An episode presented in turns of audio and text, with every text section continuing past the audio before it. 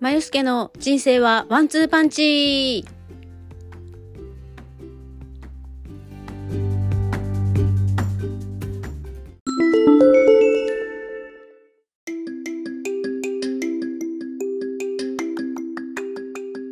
にちは、えー、まよすけです。金曜日のお昼もうすぐお昼ですねになります。で今日はですね昨日の夜なんかちょっと眠れなくて、えー、うだうだと深夜まで、えー、起きていてで夜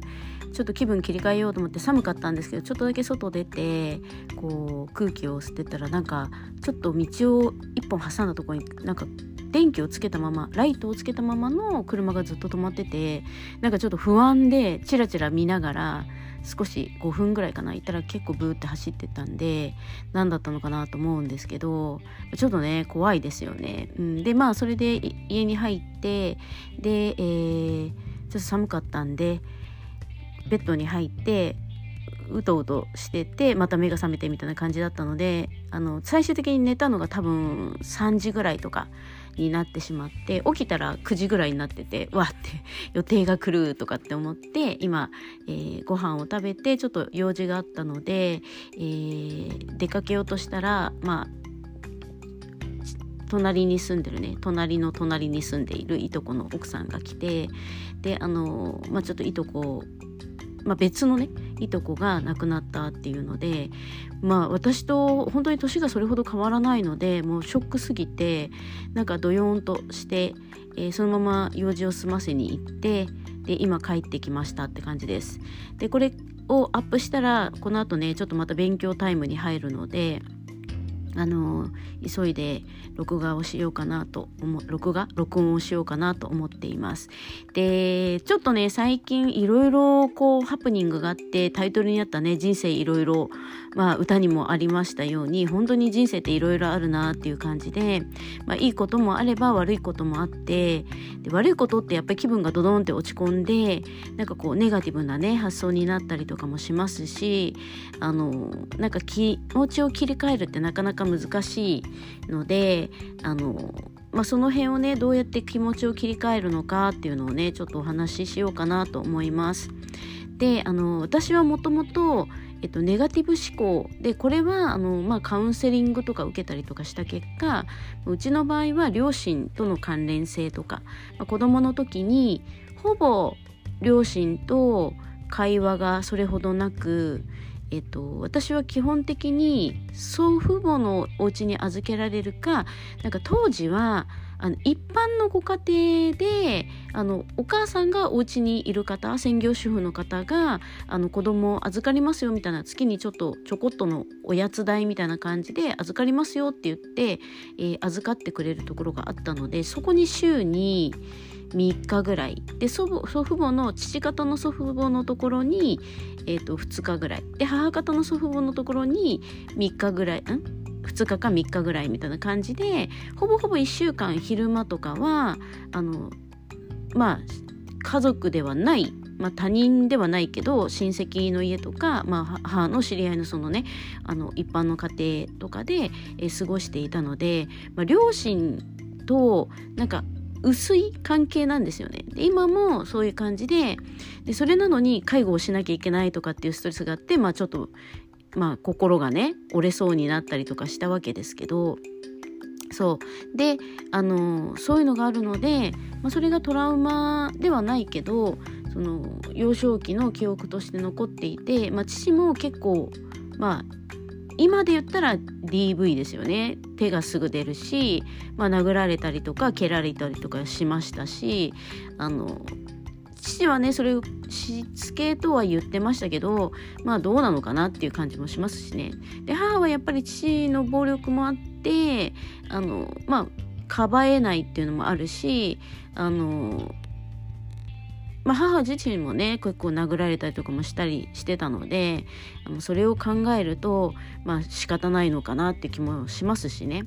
でなんかまあそういうのがあるのでもうネガティブ思考っていうかもうどうせ自分はダメな人間なんだって思いがちなんですよね。でそれねあのだいぶ大人になってで特に私の場合は20代がそのうつまあ、今思うとうつ、まあ、病院に行ってないので正式な名称が何か分かんないですけどうつだったんですよね。でプラス摂食障害で拒食症になっていてでえっ、とまあ、拒食症からの過食嘔吐みたいな感じで体ボロボロみたいな感じのが30代あ20代のほぼでなんか表面上すごく明るく過ごしていてもあの心では闇がいっぱいあるみたいな感じだったんですよね。でまあ30代になってこのまんまだとやばいなと思っていろいろ直し始めたりとかで、えっと、20代後半ぐらいからは少し改善の兆しがあってそれはね前にもお話ししましたように友達がすごくこう温かく見守りつつこんなんじゃダメだとか言って、まあ、海外旅行に連れ出してくれたりとかして海外に行くとすごくこう食事もちょっと食べれたりとか気分も良くなって帰ってくるけどまた日本にいると両親とかあとまあ仕事のストレスとかでまた病んでいくみたいな感じだったのでそれを行ったり来たりしている状態でした。で30代になってもいよいよもってちょっと本当にやばいなと思ってでまあ改善しつつえっと、これもね前も言ったんですけど私のその30代くらいまでってまだその心療内科とかがメジャーじゃなくて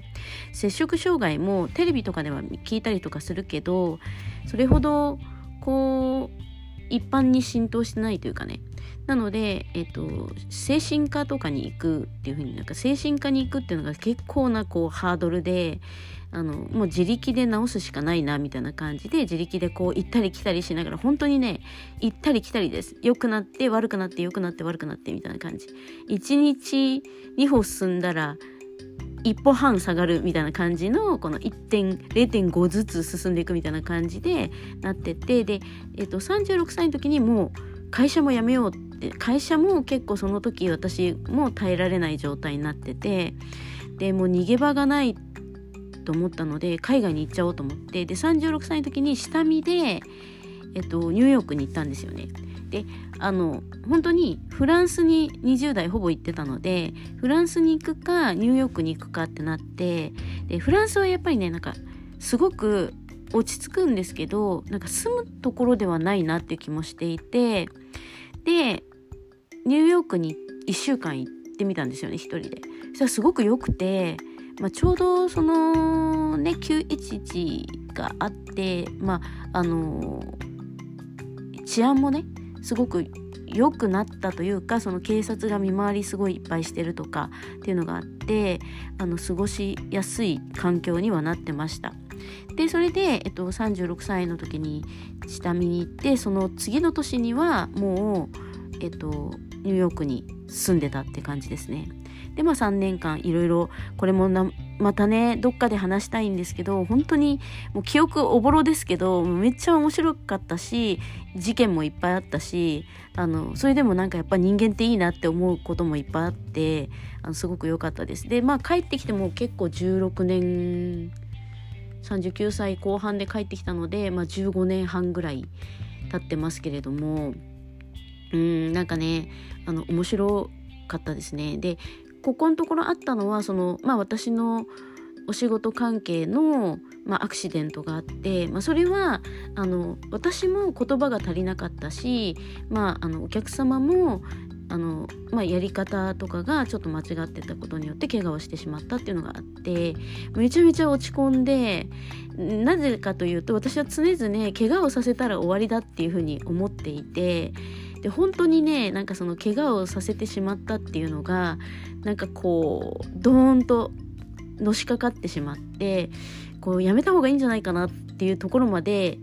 行ってしまったりとかしました。ここ昨日それが発覚したので昨日今日でね。でもなんかそれで昨日の夜は眠れなかったんですけどでもなんかそうは言ってもその今ってつ今までってその15年ちょいぐらいのイントラ生活の中で、えっと、怪我をさせてしまったっていうのはほぼないんですよね。で今回本当にたまたまであのあってでそれも、まあ、どこまでがそのこちらとそ、うん、とお客様のその意思の疎通の違いとかっていうのがあったのかもしれないんですけどお客様自身はそのまあ、私がやり方が悪かったんですっていうふうにおっしゃってくれたんですけど私の中ではすごくこのもやっとしてしまってでも逆に考えたらそのそうしてしまったことによってまた反省点と言わなければいけない言葉とか注意喚起とかっていうのがもっと明確にしなきゃいけないなとかっていうのもあってあの、まあ、もうちょっとね頑張って仕事しようっていうふうには思っているんですけどそうなんかね結構ドーンと遅れま落ち込みましたね。でそれ以外にも今日そのね言ってたいとこがなくなってあのもう私とほんと5つぐらいしか違わないのでまだまだ元気でいていい年齢なんですけどでもともと体は弱かったしお父さんが、まあ、私の叔父ですねが10月ぐらいに亡くなってでお母さんはもっとずっと前に亡くなってるんですけどもしかしたらその体が弱いから心配して呼んじゃったのかなっていうふうにいとこね今日お話してくれたいとこと話してたんですけどなんか本当人生何があるか分かんないし私も今元気でやってますけどどうなのかなっていうのも分かんないからいろいろねあの本当ねさいあの流行りじゃないですけど就活って本当大事だなと思っていてなんかいろいろな整理をしていかないといけないなって持ち物とかもね整理しておかないといけないなっていうふうにね思い始めています。はい。ということでね今日はもうめちゃめちゃドドンと押し込んでであそうそうそう。それで解消法としてはあのとにかく好きなことをまずたくさんやる。あのこれやんなきゃいけないなっていうのがあったとして、まあ、締め切りとかあるともうそれやんないといけないんですけど、まあ、締め切りとかがそれほどあのキンキンでなければ1時間2時間とかだったらもうほんと好きなことをやる。あの本読んでもいいし寝てもいいしなんか食べに行ってもいいしあのゲームやってもいいしなんか何もしないっていうのもありだし本当に好きなことをダラダラするでもいいし好きなことを本当にやるで自分があなんかいいなこういうのとかあなんか幸せだなとかって思えることを探していくっていうのがすごく大事だと思うので、まあ、その辺をね皆さんもちょっとねあの考えてみるといいんじゃないかなっていうふうに思います。はい、ということでちょっと短いですがこの辺で終わりにして、えー、お仕事の方に戻ろうかなと思います。では皆さんも良い週末をお過ごしください。